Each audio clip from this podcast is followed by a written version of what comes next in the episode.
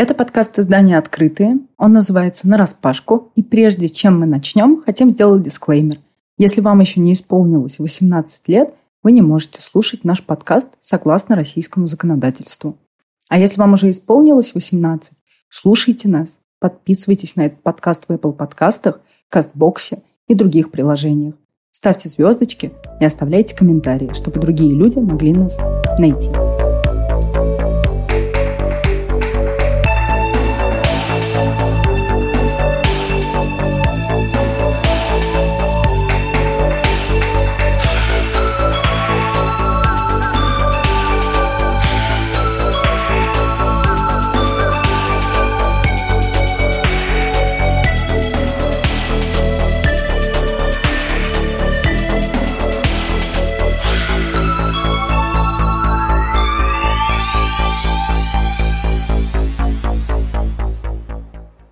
Привет, это Маша Лацинская.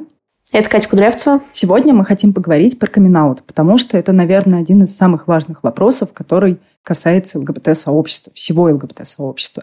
И он актуален не только в России, но и в странах Запада.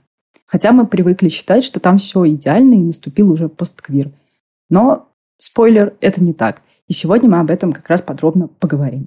Да, мы хотим разобраться в вопросах, связанных с камин почему возможность открыться есть не у всех, а есть ли вред от призыва совершать камин и когда же, наконец-то, российские селебрити массово начнут выходить из шкафа. Помогут нам в этом ЛГБТ-активист, правозащитник, психолог и сооснователь организации «Психология за права человека» Кир Федоров, а также журналист проекта «СНОП», основатель телеграм-канала «Гей и Динамит» Ренат Давлетгильдеев. Привет всем.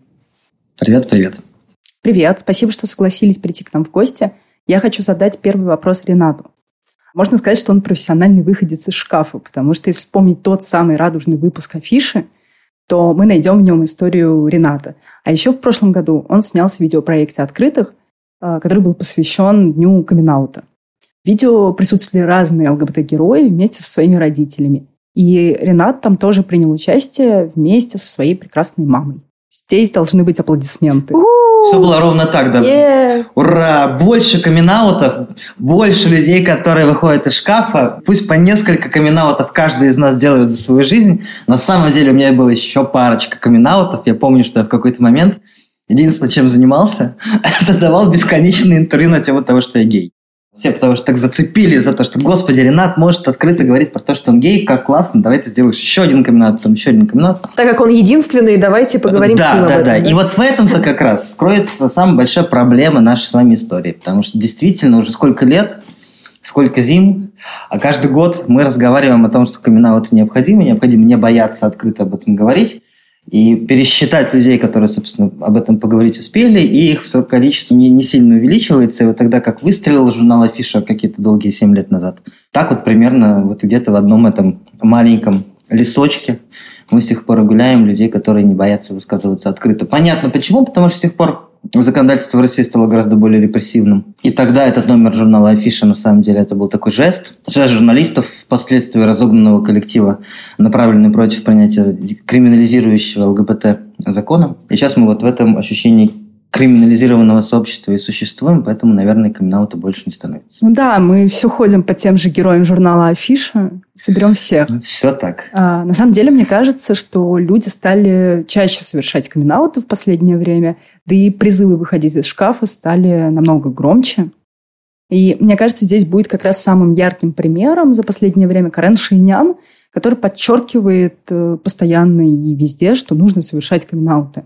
Но мне кажется, что здесь есть очевидная проблема, и в этом случае не учитывают ситуации людей, которые не могут себе позволить совершить камин -аут. Только сейчас мы стали как-то артикулировать, что камин это своего рода привилегия, и не все могут на него решиться в силу каких-то обстоятельств. Когда мы говорим о том, что всем надо взять и выйти из шкафа, мы забываем о людях, которые живут в Чечне или в разных ПГТ, у которых финансовые проблемы или которые зависят от родителей. Здесь, наверное, я передрисую вопрос Киру. Как ты видишь развитие ситуации с камин за последнее время и как психолог, и как активист и правозащитник? Как ты думаешь, становится ли людям за пределами Москвы проще открываться? Ну, лично по моему психологическому, да, профессиональному опыту, поскольку я работаю как раз-таки с представителями ЛГБТ-сообщества, ну, я вижу, что запросы на камин они, конечно, с годами возрастают, и становятся больше, и люди приходят именно с запросом, как им подготовиться к камин да, перед родителями, перед окружением там, и так далее. И это же фиксируют и психологические службы ЛГБТ-организаций, где также сейчас запрос на подготовку к камин один из самых основных. Там, лет 5-7 назад такого не было. И при этом эти запросы поступают из самых разных регионов, и мне кажется, когда мы говорим про камин мы э, тоже все время вальсируем в какой-то такой бинарности, которую мы критикуем в одних сферах, например, в сфере гендера, но здесь она как-то остается. То есть вот делать или не делать. Это же очень абстрактно звучит. Притом вот один и тот же человек со всеми привилегиями, своими уязвимостями, он в одной ситуации может э, делать камин в какой-то не может. Перед кем-то он может, перед кем-то не может. И даже если мы говорим про православную семью, не знаю, семью военных, чеченские семьи, и это я все беру как бы живые примеры, с которыми я встречался. И в таких семьях тоже есть разные стратегии сказать, не знаю, сестре, но не говорить отцу, сказать тете, маме, но не говорить там другой части семьи и так далее.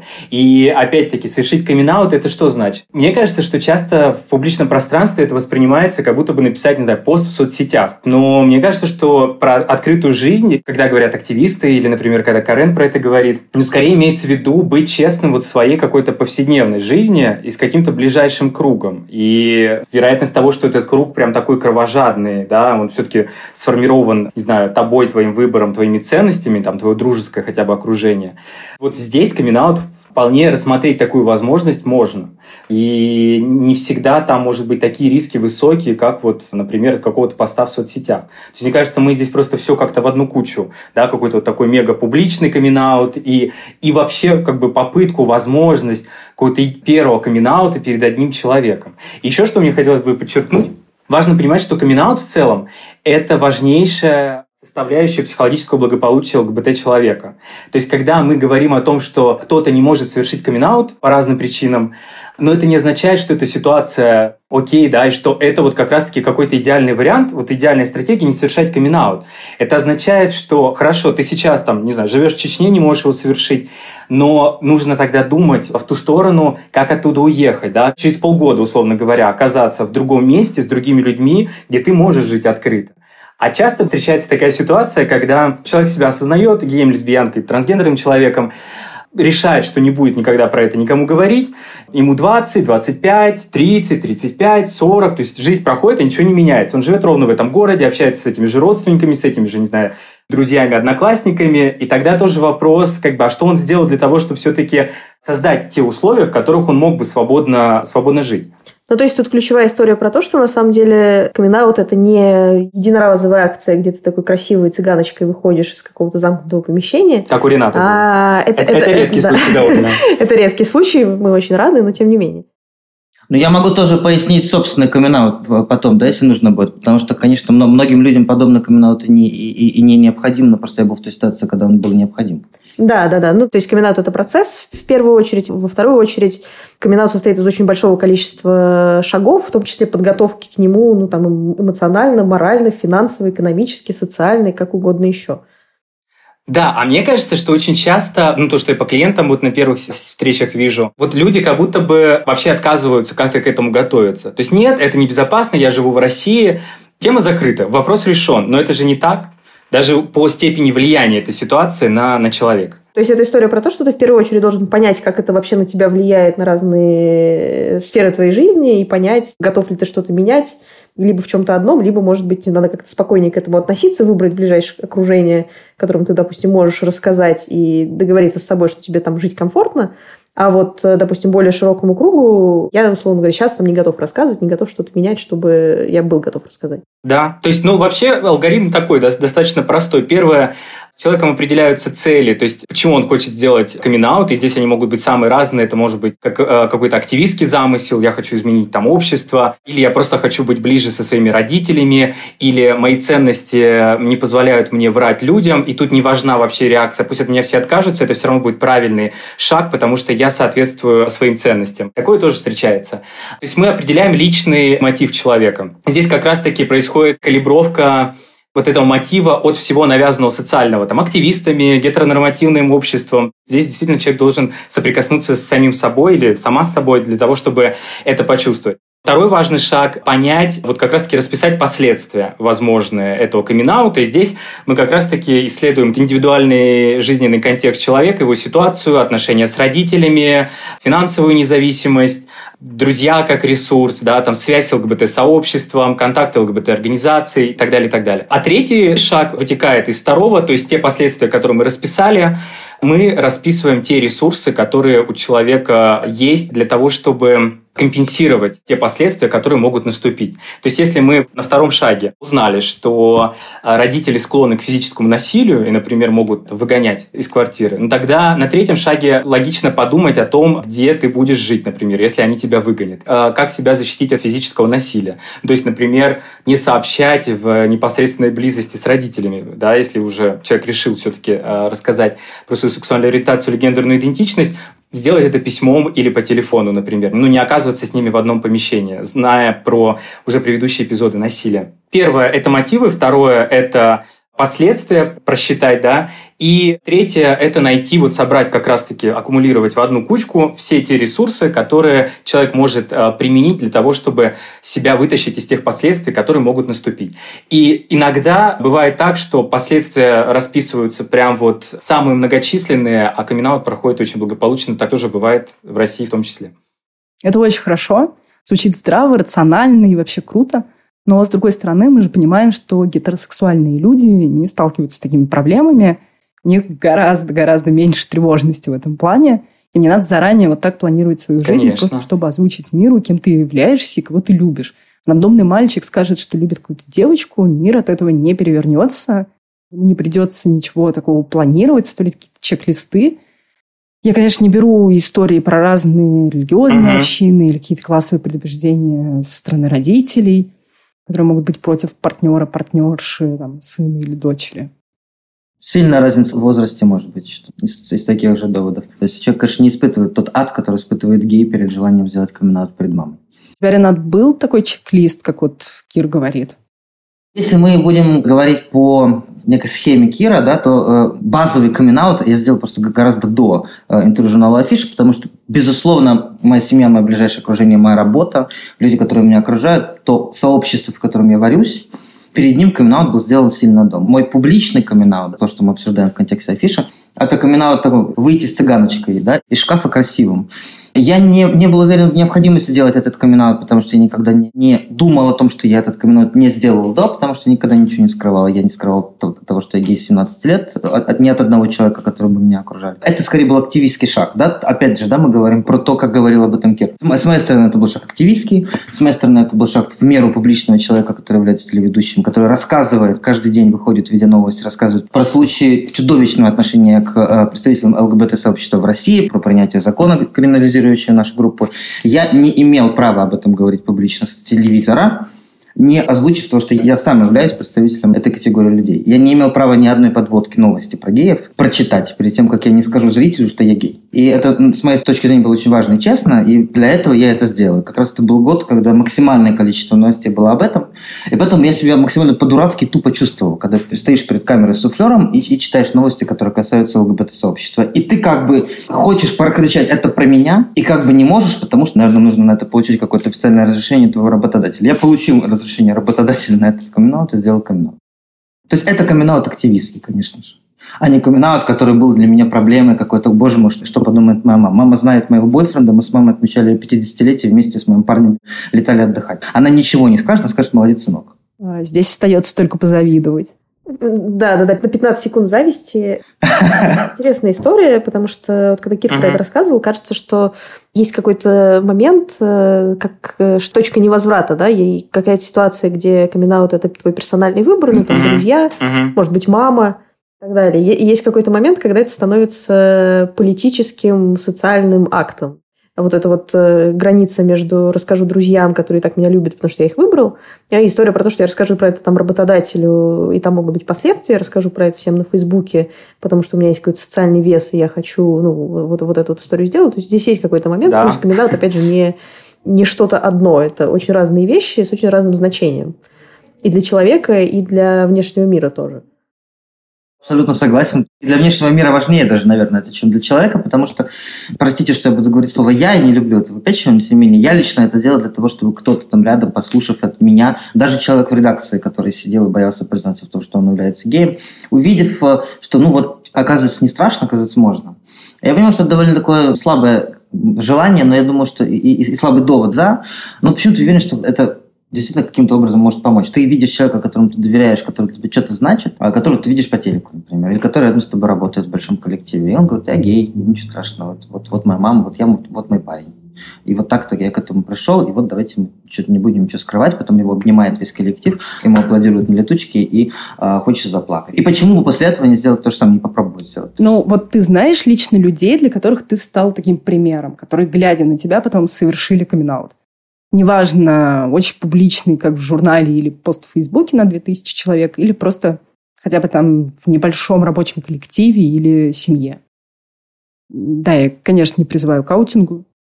Да, знаю, было несколько человек, которые сделали это в коллективе, был, был человек, который сделал это в семье, я не могу говорить имя вслух, потому что это будет легкий аутинг с моей стороны, но так, но, так скажем, окружение, окружение этого человека все прекрасно знает.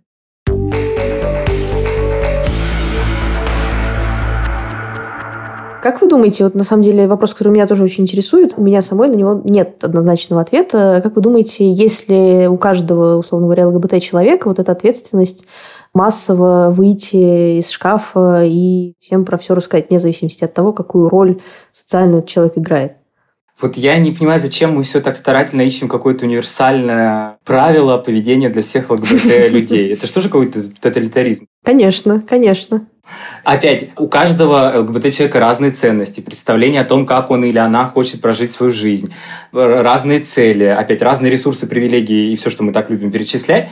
И просто пусть каждый решает свои ситуации, понимая, будучи экспертом в своей жизненной ситуации лучше, чем там любой психолог, э, ЛГБТ-активист и так далее, просто честно с собой поговорит и, и решит, хочет он это сделать или нет, чтобы это не было формой избегания, там, тревоги, какого-то напряжения. Потому что с чем я тоже еще сталкиваюсь, у некоторых как будто бы есть ожидание, что вот это очень тревожно, поэтому не надо это делать. Вот когда это вот будет меньше у меня тревога, я тогда это сделаю. Да, так нет, оно само по себе это очень важный шаг. Это может изменить отношения с близкими людьми. Это тебя изменит. Поэтому, конечно, знаете, как переезд в другую страну, там, не знаю, появление ребенка, это априори тревожный, очень напряженный шаг. И он не будет легким никогда.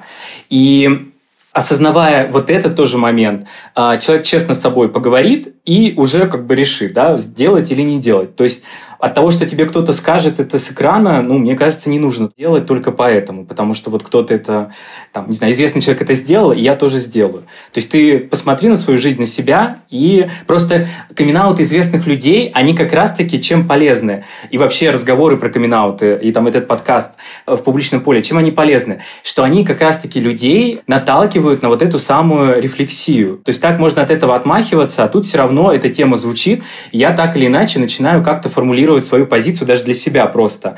Вот все говорят про эти камин а вот как, как я-то? Делал, не делал, а почему не делал там и так далее. И вот это как раз-таки важно, мне кажется, это такая часть коллективной саморефлексии ЛГБТ-сообщества по поводу камин -аута. А чтобы не петь в одну дуду, и чтобы э, подкаст был интересен и полярен, я буду не соглашаться с Киром, хотя внутренне, наверное, с ним согласен, и настаивать на том, что нет, все должны, и это обязанность каждого гея, выйти из шкафа, сказать громко «я гей», и не бояться ничего, потому что пока мы сидим с сым, ничего у нас в обществе не поменяется, не поменяется вокруг нас, мы не поменяем концептуально нашу жизнь, наше позиционирование, и тогда мы не будем счастливы. Мне кажется, тут такой майк-дроп сейчас был просто очень красиво. Тоже вот к вопросу э, про публичный разговор про камин. Я даже ну, на своем личном опыте сталкиваюсь, знаете, с неким непринятием, что ли, успешного опыта камин -аута. Не знаю, Ренат с этим сталкивался или нет. Ну, то есть по его истории тоже звучит все достаточно успешно и там радужно. Но вот когда Карен с этим шоу появился, да, на него же действительно очень многие накинулись, в том числе как бы активисты, э, активистки стали говорить, что вот он такой привилегированный московский мужик, который ничего в этом не понимает. Но он сделал камин он потом это не раз комментировал в подростковом возрасте в Иркутске, по-моему. То есть он как бы знает, о чем он говорит. Я сделал камин когда я жил в Тюмени, да, и когда мне там было 19, по-моему, лет. И часто люди, которые говорят и э, об успешном опыте камин у меня тоже все хорошо, как бы и с родителями, и с друзьями, там, и с коллегами и так далее, то вот возникает какая-то неприязнь, как будто бы мы отрицаем те проблемы, которые есть, или мы отрицаем убийство ЛГБТ в Чечне, или мы не думаем про ЛГБТ-подростков, там, ну, я их не знаю, консультирую, я два года работал на горячей линии для ЛГБТ, то есть, как бы, я помогаю, я вижу эти проблемы, я помогаю людям, но это не отменяет, там, мою личную историю, там, счастливую достаточно, и огромного количества людей вокруг меня, в моем личном окружении, и тех же клиентов или клиенток, потому что я могу проследить их истории камин от вообще отрицания этой попытки, да даже, что там отрицание камин непринятие себя и с приходом о том, как, ну, измените меня, почините, собственно говоря, до того, как там человек пишет э, в соцсетях про себя, выставляет фотографии со своим партнером или партнершей. И это тоже счастливые истории. И поэтому их же тоже никуда нельзя убрать, и они происходят в России вот в 2020 году. И мне кажется, что мы тоже к ним должны как-то адекватно относиться, не раздражаться, как сейчас это часто бывает. Ну и внешняя картинка Киров тоже, тоже далеко не всегда отражает то, как это было в реальности, потому что я тоже не московский мальчик, камин делал, не живя в Москве. И нет, вот. нет у меня никакой а, успешной, благополучной семьи, 57 школы за плечами.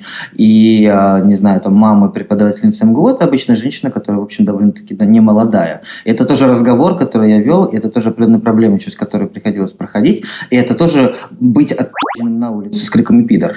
Поэтому это не красивая золотая глянцевая история ни в коем случае. Безусловно, конечно, я сталкивался с тем, что вот у него, наверное, просто все классно. Ему повезло с родителями, нет, не повезло. Это, это все работа. Ему повезло с окружением, нет, не повезло. Это маленький провинциальный город, с которого еле выбрался, еле сбежал. И любая история, которая пахнет фиалками, на самом деле не является этой каткой с цветами. Это все тяжелая, проблемная э, история про преодоление. И... Я абсолютно с этим согласен. Я про это и говорю, что там ну, просто тебя тоже можно легко начать упрекать в том, что вот ты рассказываешь про какую-то радужную историю. А как ты сам сейчас обозначил, ну на самом деле это тоже большая история преодоления, боли и так далее. Вот о том и речь. Э, кажется, мне сейчас надо выйти из этого разговора, потому что у меня ровно другая ситуация – я действительно очень привилегированная в этом плане. Я родилась в Москве, у меня родители коренные москвичи. И мой камин все мои камин проходили вообще без какого-либо негатива. Его не было ни от друзей, ни в университете, ни на работе. А мой отец не просто принял меня, вообще сам начал разговор о моей ориентации. И при этом я не проделала какую-то глобальную работу с ними, вообще ничего не делала. Просто мне действительно повезло то самое везение, которое мы вот сейчас в разговоре исключили. Оно есть. И у меня очень либеральный отец, который, угу. можно сказать, вписывался за ЛГБТ-людей во время принятия закона, запрещающего так называемую гей-пропаганду, когда его еще только в Петербурге принимали. И папа тогда был очень зол, хотя я еще тогда, ну, как бы сидела в шкафу для своей семьи. Какой хороший папа. Какой хороший папа. Очень хочется, захотелось познакомиться срочно с ним. А, он будет рад, я думаю. Да, хорошо. А, на самом деле, это все, конечно, здорово, но по идее весь этот разговор вокруг камин немного расходится с понятием постквира. Ну, точнее, много расходится с понятием постквира. По идее, если мы будем жить в постквир-обществе, вообще никому не придется никогда совершать какой-либо камин -аут. Ни гомосексуальным людям, ни транслюдям, ни бисексуальным. А, потому что не будет ни гендера, ни ориентации, и, значит, камин уже все, не нужен. Так э, почему даже вот сейчас, в 2020 году, эта тема до сих пор так остро стоит. И я ведь не только про Россию, это вопросы и для западных стран тоже. Есть же разные англоязычные статьи в британских и американских изданиях о том, как подготовиться к камин -ауту. Ну и каждая новость про селебрити, который совершил камин это, это реально новость. Почему на этом так много фиксаций, и не пора ли уже уходить от этой темы в принципе? Ну, мне кажется, здесь ответ простой, потому что мы живем не в пост-квир-обществе. И ну, когда мы там будем жить, мы и не будем больше инструкции по камин готовить или подкасты записывать. А сейчас... Мы их сожжем. ну да. Ну а сейчас, даже если говорим про э, коллективные западные страны, то там же тоже не нужно идеализировать ситуацию. Мир все равно гетеронормативный. И я не знаю, как сейчас, но еще вот несколько лет назад по Нью-Йорку была статистика, что только в одном Нью-Йорке 5 тысяч бездомных ЛГБТ-подростков.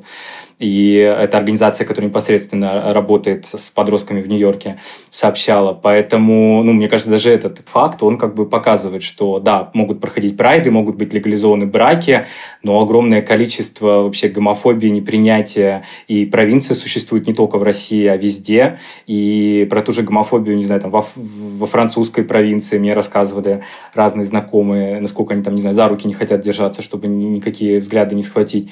Просто, да, есть какие-то изменения законодательные, происходят по всему миру а, на уровне декларации, но все-таки повседневные практики людей и убеждения обычных людей, они, конечно, меняются медленнее, чем хотелось бы нам. Поэтому камин он остается такой заряженной тревожной темой, собственно говоря. Даже добавить не знаю, что я совершенно согласен с каждым словом. Мы, ну, мы с тобой, Маш, сколько обсуждали совсем недавно, да, польскую историю, а, что, да, в странах, где мы привыкли мыслить, что все, в общем-то, хорошо, общество развитое, и бояться нечего, все равно есть определенные такие маячки, которые не дают свободно почувствовать себя тем ребятам, которые, может быть, хотели бы представить себе да, окружающий мир иным, радужным и светлым. Я четыре года прожил в Праге, в довольно либеральном городе сказать себе, что это принципиально менее гомофобное общество, чем российское, не могу. Если я чуть-чуть отъеду, особенно в сторону католической Словакии, или просто в провинциальную Чехию, сказать себе, что я могу взять за руку своего партнера, с которым я в Чехии жил вместе, э, нет, конечно, не могу.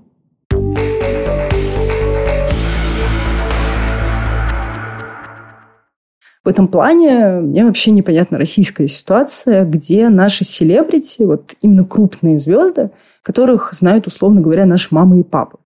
У миллениалов и зумеров есть пример, а что там выше-то? Мы же знаем, по слухам, кучу звезд, которых мы очень любим. Вот мы все ждем, ждем, ждем, когда же, когда же они выйдут из шкафа, и все случится, мы заживем, начнется великий большой прайд. Только нас начинают э, брать за жопу, мы начинаем каким-то образом возвышать голос. Видимо, когда геев начнут расстреливать, условно Андрей тоже выйдет и скажет «я гей, привет».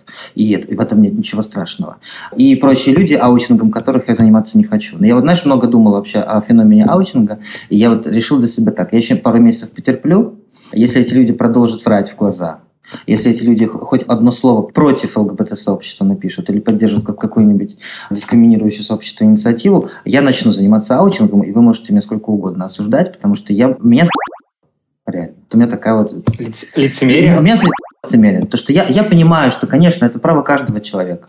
Каждого человека признаваться или не признаваться. Но как только человек, будучи примерно открытым для собственного окружения геем, который появляется на вечеринках со своим любовником, который в целом а, даже на этих вечеринках говорит, да, а зачем мне делать публичный камин и так все про меня все знают. Дальше официально поддерживают условно поправки Конституции, которые ограничивают в правах ЛГБТ-сообщества. Вот тут начинается сложный момент. Мы себе врем, мы ведем себя не по-человечески и нечестно. И вот здесь вот я уже для себя, знаешь, такой выбор сделал. Тут, тут вот я, я раскрою врата аутинг жирновасовые. Но это тоже, смотрите, здесь же разные ситуации. То есть одно дело э, разные звезды, которые не делают камин ну, как бы живут и живут, зарабатывают там деньги. И здесь вопрос в том, что насколько тоже, да, там наша психика вообще очень адаптивна, и психологические механизмы очень развиты. То есть наверняка у них очень все выстроено в голове так, что они никому ничего не врут, и, в принципе, у них там, не знаю, живут они свободно, и, наверное, где-то, да, они себе действительно позволяют свободно, как да, там Ренат сейчас говорил про вечеринки. Ну, то есть, наверное, они себя в какой-то мере там свободно чувствуют. И им достаточно именно этой свободы вот в таком объеме. Для кого-то это финансовые интересы и так далее. Это вот одна история, и, в принципе, вот здесь действительно будем ждать, когда они сделают. Может быть, когда-нибудь. камин Но другой вопрос, зачем участвовать либо в каком-то преступлении, да, либо в нарушении прав вот там собственного сообщества. Ну или там, если у человека нет соотнесения себя с ЛГБТ-сообществом, ну просто, да, с группой людей. Вот это же действительно уже вызывает много вопросов. То есть, знаете, как бы зачем, там все были учениками, зачем становиться первым учеником? То есть, зачем... Иногда можно молчать. Да, да, можно да. просто помолчать. Да, не, не... Хотя бы просто рот не открыть. И это вопросы не к закрытости, а как раз-таки, ну, правда, к лицемерию и какой-то, не знаю, там, подлости. Чистоплотности, да. К чистоплотности человеческой просто, на самом деле. Вопрос лицемерие очень правильное слово, которое ты употребил. Да, мне кажется, просто вот для тех, кто будет слушать, э, важно раз, вот развести две эти ситуации. Просто звезды, которые... Некоторые, кстати, из них высказываются в поддержку ЛГБТ-сообщества, да, выступают за права ЛГБТ-сообщества, просто себя не обозначают. Такие же тоже есть примеры? Очень хорошо делают, пусть так и делают, пусть больше будет таких звезд, которые, да, не обязательно там вслух обозначать себя. Можно делать тот самый маленький камин про который Кир говорил в самом начале. камин для своего окружения. Не обязательно там, особенно мы понимаем, что у нас рыночные контракты. Блин, если человек работает на телевидении, у нас, на, у нас телевидение все государственное или квазигосударственное. Он не может пойти, условно говоря, поперек государственной политики, которая является откровенно гомофобной да, которая э, государственная пропаганда, которая чуть что, чуть какие-то проблемы с формулировкой государственной идеи, мы возвращаемся к гомофобным каким-нибудь историям. Чуть, чуть у нас патриотизма мало в стране становится, мы сразу вытаскиваем геев и так вот вперед и пугаем людей тем, что, господи, ваших детей сейчас усыновят два пидораса, потому что других проблем, конечно, в стране нет. Я помню хорошо 90-е, розу 90-е, в небольшом провинциальном городе. Той самой российской провинции, которую мы очень боимся, рисуем себе страшную картину гопников-медведей, там всех обязательно будут бить в живот и, и в лицо. Я во дворе маленького старого дома, построенного пленными немцами, делал такие детские концерты, наряжаясь в Анжелику Вару, на каблуках ходил маминых, красился в бабушкином парике и пел песню «Ля-ля-фа». И всем вот страшно нравилось. Эти бабушки, которые мы привыкли пугать, да, вот эта мифическая такая эфемерная аудитория Владимира Путина, сидели на первых рядах лавок, из которых я составил первый ряд, и громко мне аплодировали, качали, качали пои. И не было в этом ничего страшного. И мне никто, мне никто пальцем не показывал на, на меня в спину и говорил, вот пидор пошел. То есть твоя первая карьера была связана с дрэгом? Конечно, я, я до сих пор считаю, что дрэк – это мое будущее. Раз я, мне так все хорошо, успешно получалось тогда, то я думаю, что к 40 годам, которые, слава богу, уже, не, уже скоро наступят, я, я, я все-таки вернусь туда, к истокам. Я к тому, что это, это общество, эти бабушки в провинции не были гомофобны. Их учат этой гомофобии. Гомофобия навязана. Гомофобия заказана государством сверху. Э, я просто еще сейчас задумался про то, насколько действительно высокие риски для медийных людей, которые сделают камин -аут. То есть, если они не делают, то, наверное, очень боятся какой-то реакции.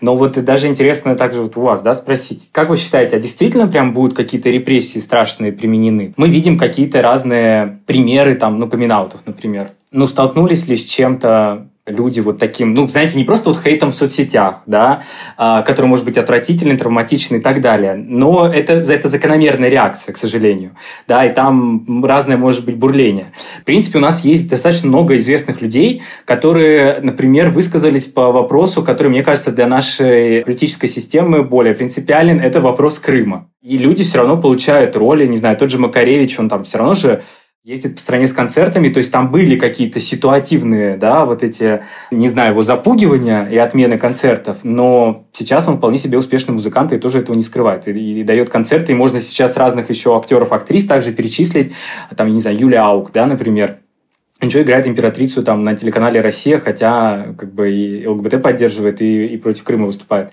Поэтому, ну, вот вроде как бы, если даже известных людей за позицию по Крыму, не то чтобы как-то, не знаю, отовсюду э, гонят, э, или, может быть, какая-то, ну, временная, да, какой-то временный этап охлаждения отношений, скажем так, и какой-то игнор, то вот после камин ну, то есть, неужели все прям вычеркнут от, отовсюду никогда больше тебя не вспомнят?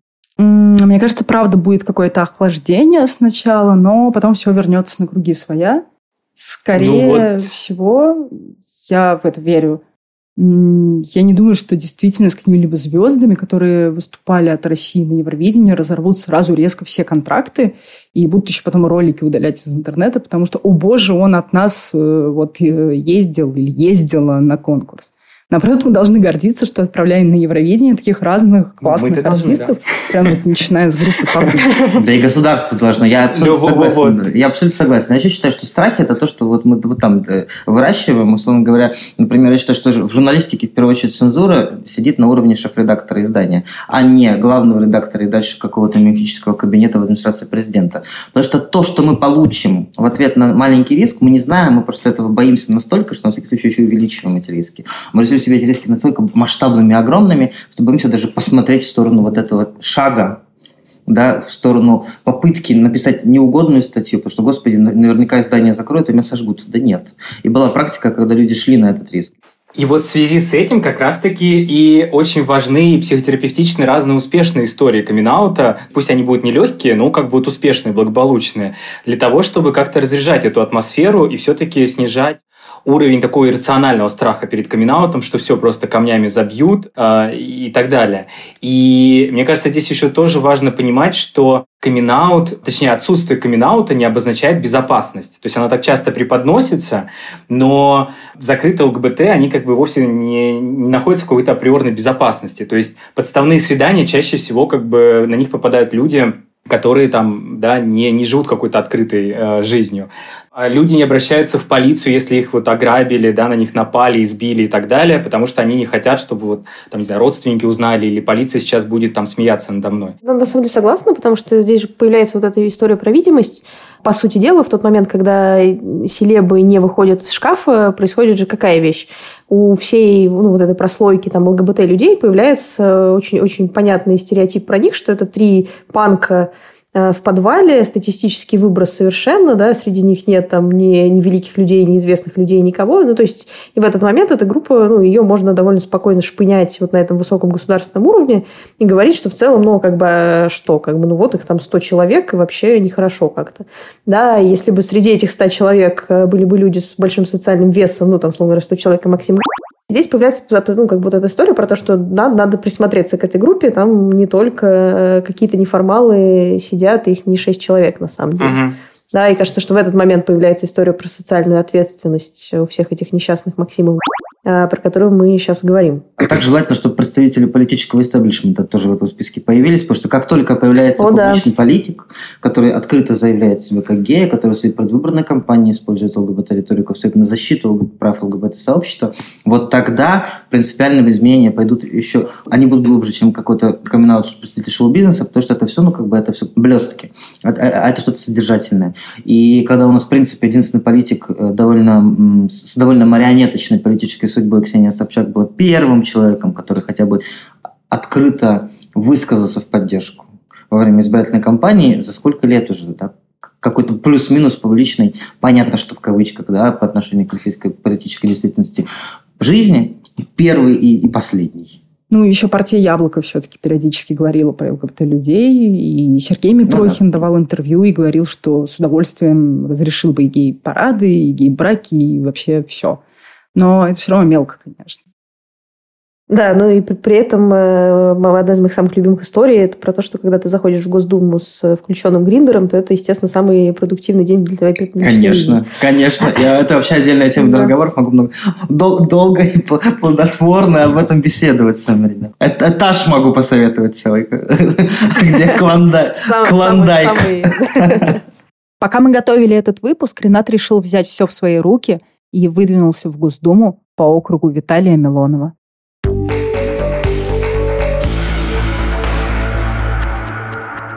Хочу небольшую ремарку сделать и вернуться к простым людям, не политикам, не селебрити, а как раз про вдохновляющие примеры камин -аутов.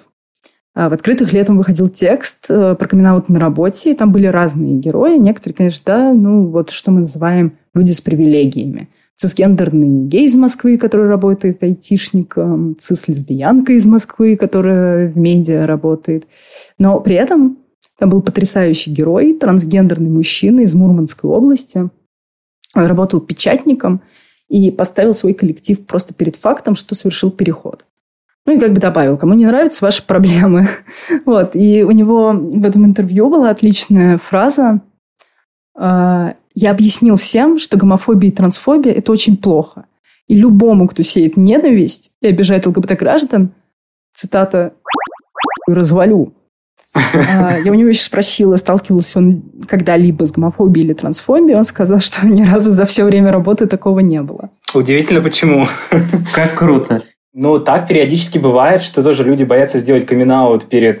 Там, я встречал ситуацию, когда э, сын перед отцом э, военным боялся э, сделать камин э, на что как бы на камин сына, это в России происходило, э, камин делал отец и говорил о том, что он в молодости тоже состоял до значит, э, отношений с твоей матерью, я вот с парнями э, встречался.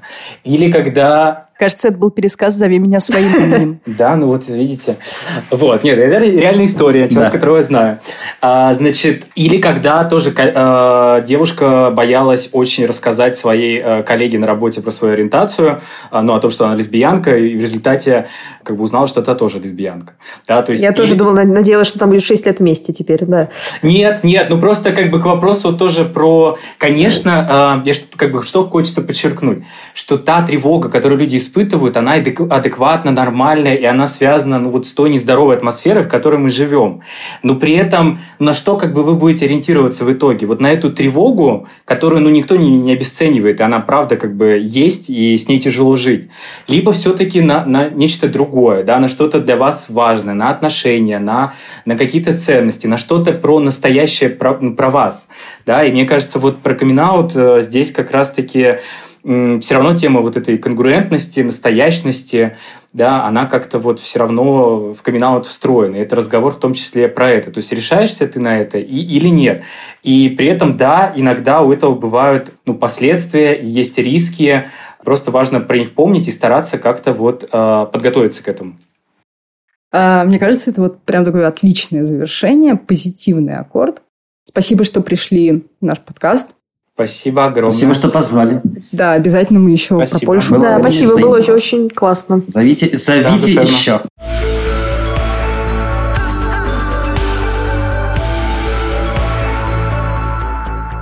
Мы прощаемся с нашими гостями и переходим к музыкальной паузе. Этим летом солистка группы Айспик Анастасия Креслина рассказала, что принадлежит к квир-сообществу. Поэтому сегодня мы послушаем трек группы Айспик «Гамми». Эта композиция, кстати, звучит в трейлере американского фильма о гей-мигрантах «No Hard Feelings», который показали в рамках одного американского ЛГБТ-фестиваля. Приятного прослушивания.